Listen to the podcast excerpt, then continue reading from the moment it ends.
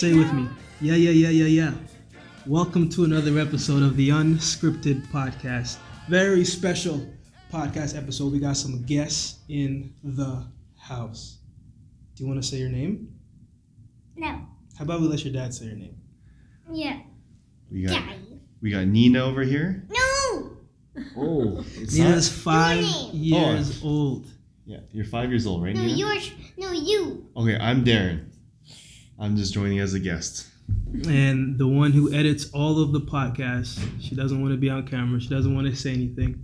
Uh, Victoria is in the house. Look, one of the topics we were talking about um, as of recently, before we even started, was when do you know when to let the passion go?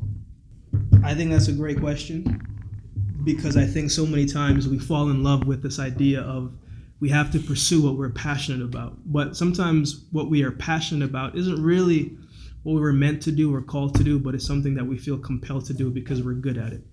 Would you say that's fair in saying that, Darren? Uh, yeah, at a certain point, I think it, a passion can still you can still have the passion and just it just turns into kind of a hobby and uh, something you just have to you just know kind of what your limits are. Prime example. So so so you know, I met Darren a couple years back, and I met him at a Calgary Dinos fundraiser, um, and you used to play baseball, right? And we've spoken about baseball and when you knew that it was time for you to let it go, even though you had a decent career playing professionally for a little bit, right? So you were over in Europe. For you, you know the level that it takes to be in the major league and what that's like and you see them on TV right? You're you're, you're invested and involved in the sport. But for you you knew that there was certain skill sets or certain things that you said you know what? I like this. I enjoy this. I'm passionate about this. But it wasn't enough. Can you tell me a little bit about that man? Well, I guess this is pretty. Yeah, this is pretty unscripted. I have nothing prepared for this, but uh, I guess when I was kind of understanding about what I wanted to do after I finished university, it was more on the uh, the side of my my my attention was divided, as it is right now with my daughter with me. Darren's daughter is putting She's putting her her, sweater in his her face sweater is we're in my trying to speak. face. Uh, I didn't have her at the time, obviously, but it was. Uh, I had my degree in uh, engineering, uh, so I just my attention was divided, and I, I wasn't. It wasn't there. My focus, uh, my full attention, wasn't focused toward. Uh, wasn't focused toward baseball, and uh, and I just saw like other. Um, other people that went through the whole process and trying to uh, make it somewhere with it, and it was it was something that I wasn't ready to do. It was just not not in my cards. I thought, and uh, there there are other things that I thought were I thought would be more important to me, Hmm. and uh, I think that's I think that's where I am right now, especially with this. yeah right. yeah you know which I think is one thing that happens as well too, especially as a person like you're a parent. You know, you have two children, and you have to find a way to balance the parental side, being a family person. It's a little different when your sole focus is just the one thing that you're doing, and there's no other components to it. And I think that complicates things a little bit. I think one of the questions that I personally get asked all the time from people is, you know, when is when is it okay to let go of this idea or this thought that you have inside of your head? And I think at the beginning stages is when you should make that decision. Because if you're going to pursue something relentlessly, especially if it's a dream or goal, then you have to give everything that you have into it. I'm not saying you can't have side hustles or have side things that you should do, but I'm saying if it's the one sole thing that you believe wholeheartedly in, then you have to find a way to stick with that and give it your ultimate ultimate effort forward because if you can't, I don't think it's going to last because there's a distraction and something that's going to come to take you away from it. You know, we've, you know, Victoria and I have had this conversation and we see eye to eye on a lot of things, but we also differ in a lot of things. And the the the pursuit to anything requires more than just passion. It's it's a certain amount of hard work. It's a certain amount of calculated risks. It's a certain amount of sacrifices that one has to make. It's not just you don't just wake up in the night and say, "Wow, this is a great idea. I'm going to do it. I'm very passionate about it." Because I think passion is more attached to a feeling. If it's something you believe in, you continue going all the way through. Like you just go and you do it. But I think even I think everybody gets tired to a certain amount. You know, even strong people get tired of being strong. And I think sometimes when we're in the pursuit of something and we're passionate about it, when you get set back so many times over and over and over and over and over and over again, you get tired of that. So I think you can't necessarily attach the passion, but you got to have a strong enough reason behind it. I think passion will get you started, but discipline, dedication, hard work, and patience will take you along the rest of the way. You know, one thing most people don't know about me, and not sure one thing, a lot of things but one of the things people don't know is I was never passionate about track and field. That necessarily wasn't what I wanted to do.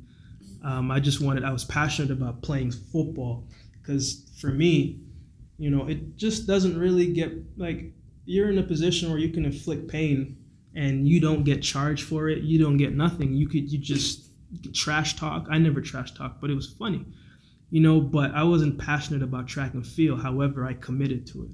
And for me, it doesn't matter what it is. If you say that you're going to do something, regardless of the end result and the destination, because the destination is always changing, but if you say you're going to do something, then you got to wholeheartedly be able to say that when that time comes. If it worked out or if it didn't, then you gave it your best ability that you could, long after the feeling that you set it in is gone. Because passion is so much about, man, I feel, I feel this I feel this. I feel strongly about this. I feel like I can do that. But as humans, as we know, our feelings come and go. Um, we could watch a movie or we could watch a show, and something a person says make us feel connected to them, and we feel sad or we feel happy or we feel a certain way. But then 20 minutes later, we're like, mm, that feeling's gone. I'm not gonna. so I think I think when it comes to the first step of uh, figuring out if your passion is going to last and, and even how you manifest the passion, I think you have to toss passion in one corner and then hold on to discipline. Mm-hmm. Because I think discipline is the one thing that is going to propel you in the direction that you want to go in. Because discipline is is doing doing something when you don't like it or don't want to do it, but you do it like you love it regardless of the situation. You wake up, you're tired, um, you're overworked. You say, you know what? I just got to do this today because something along the act of me doing it is going to get me a little closer to where I need to be. And it's going to recalibrate my mind to dig deep and to have more belief into this position, into this direction that I'm going. So, we were previously talking, I remember, at work, and um, I don't remember exactly what we said, but the example I would use to direct it back to what we were saying is say you said you weren't passionate about track and field, right? Mm-hmm. You're passionate about football. so let's say in order to play football, you had to participate in track and field why do you think that participation in track and field rather than focusing solely on football would make you less likely to succeed in football? Because i i think that like that's kind of what we were talking about mm-hmm. before. And i remember i was saying that if you really are passionate about football track and field wouldn't like you could do track and field no problem anytime. It wouldn't matter because it's a step you have to take in order to mm-hmm. succeed in football. And you were saying, yes, but it's like it's not the same. It's different. Like I would have to focus 100% solely on football mm-hmm. in order to be a pro football player. Yeah, yeah. You know, I think I think the other thing that you have to do is ask yourself how far do you really want to go and what's the level that you want to go at. And I think when I was saying that, I was talking about the elite level of it. Track and football, those are two sports that correlate each other very well. Like, if they were siblings, they'd be brother and sister. You know, for me, I wanted to run track because my teacher said, look, it'll get you faster football. Mhm. I'm no genius, but one plus one equals two. You know, so but at the end of the day, when I got there, I knew I had to give up one because I was excelling in both of them, and I was getting scholarship offers in both of them, mm-hmm. and I could go to the co- to the collegiate level and play both. That's what I wanted to do. But when the time came for me to be, am I going to be a professional track and field athlete at the highest pinnacle, or am I going to try to make this level at the NFL level? Now, I could in the off season I could run track training wise, but the seasons are different. The eliteness is different. If I'm running football, if I'm playing football, then I'm not training for track and field. That means that everybody else who is solely focused on track and field are going to be ahead of me. And when I go to do Olympic trials, they're going to have the jump on me. Whereas if I go and I just play football, or if I just run track, one, I have to down, I have to make sure I'm lean enough while guys are getting bigger, stronger, and faster. So I think depending on the level that you want to go at, and you got to be honest with yourself. I'm not saying that that um that you can't be the Picasso of your industry or you can't be the the Michael Jordan, but I am saying there's 7.6 billion people in the world. Not everybody is going to reach that highest pinnacle. So you have to ask yourself, what does that look like for you? And for me, I knew that if I was going to excel at either sport, I personally had to turn my full hearted focus into one of them. I could use both of them, but I wouldn't have gotten to two Olympics and got a bronze medal if I would have gave 50% to track and 50% to football. Because you say yes to one thing, you say no to something else. Like even if in order to do that you had like you had no choice Mhm. to do the other thing, Mhm. you don't think you would have excelled. No, I don't think I could have done. I don't think I don't think I could have done both at that highest pinnacle. I think it would have been hard, and even if I would have been able to, I think you got to ask yourself like, for how long? This is the question.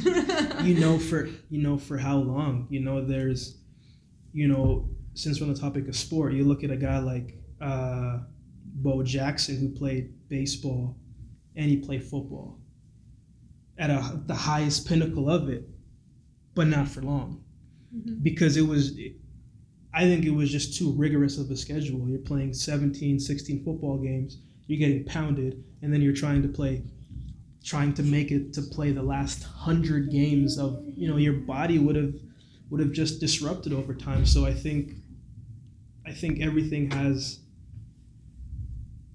an expiration date and I think when it comes to even doing that, you have to decide how long can I be able to sustain this? Mhm. And not to mention, if you want to be a business person, whatever your field is, say you're trying to achieve that to the highest pinnacle that you can. What about if you want to have a family? Well, you can't give 16 hours to your profession. You only got 24 hours in a day. So you have to find the balance. You know, so it's the pinnacle of how long can you put up and then finding the balance to make sure that you can operate at that level. For me, I knew I couldn't do both there wasn't enough practice sessions or time for me to do it. But I said, I know that I can excel in one or the other, so I might as well put my full thousand percent effort into one. But I also made up in my mind, yo, this has to work. this has to work. You know, I think Nina can give us a little tips about that. Right? She wakes up at 6:30 a.m. in the morning. She's five five years old, right there. Yeah, she's five. And she was- Five and three quarters. Five and three quarters. I'm sorry. I'm sorry. But you wake up at six thirty. Can I ask you a question? Why do you wake up at six thirty? It's because I don't like to sleep. Ooh. Okay. Hold on a second, Nina. Hold on a second. So you wake up at six thirty because you don't like to sleep. So when when when you wake up, what's the first thought on your mind? Drawing. Hmm. Drawing. Drawing. So you you you probably go to sleep thinking about drawing. Would you say? Yeah. So she goes to sleep thinking about drawing, goes up and wakes up and starts to draw. And I think the question that you have to ask yourself is, what do you think about when you go to sleep? You know, are you thinking about, man, I got to climb this tall mountain? Or are you waking up and just knocking out a step to get closer to that mountain? And that's ultimately what it is. I think sometimes we get so caught up in what a situation or the mountain looks like that we get lost and we get discouraged because we have so much to go. But you ask a five year old what they think about and what they do, they don't they don't think about, oh, what color am I gonna use? Or what am I gonna they just get up and they just do it. And I think the world has a way of making us forget that child fearless mentality that we once had.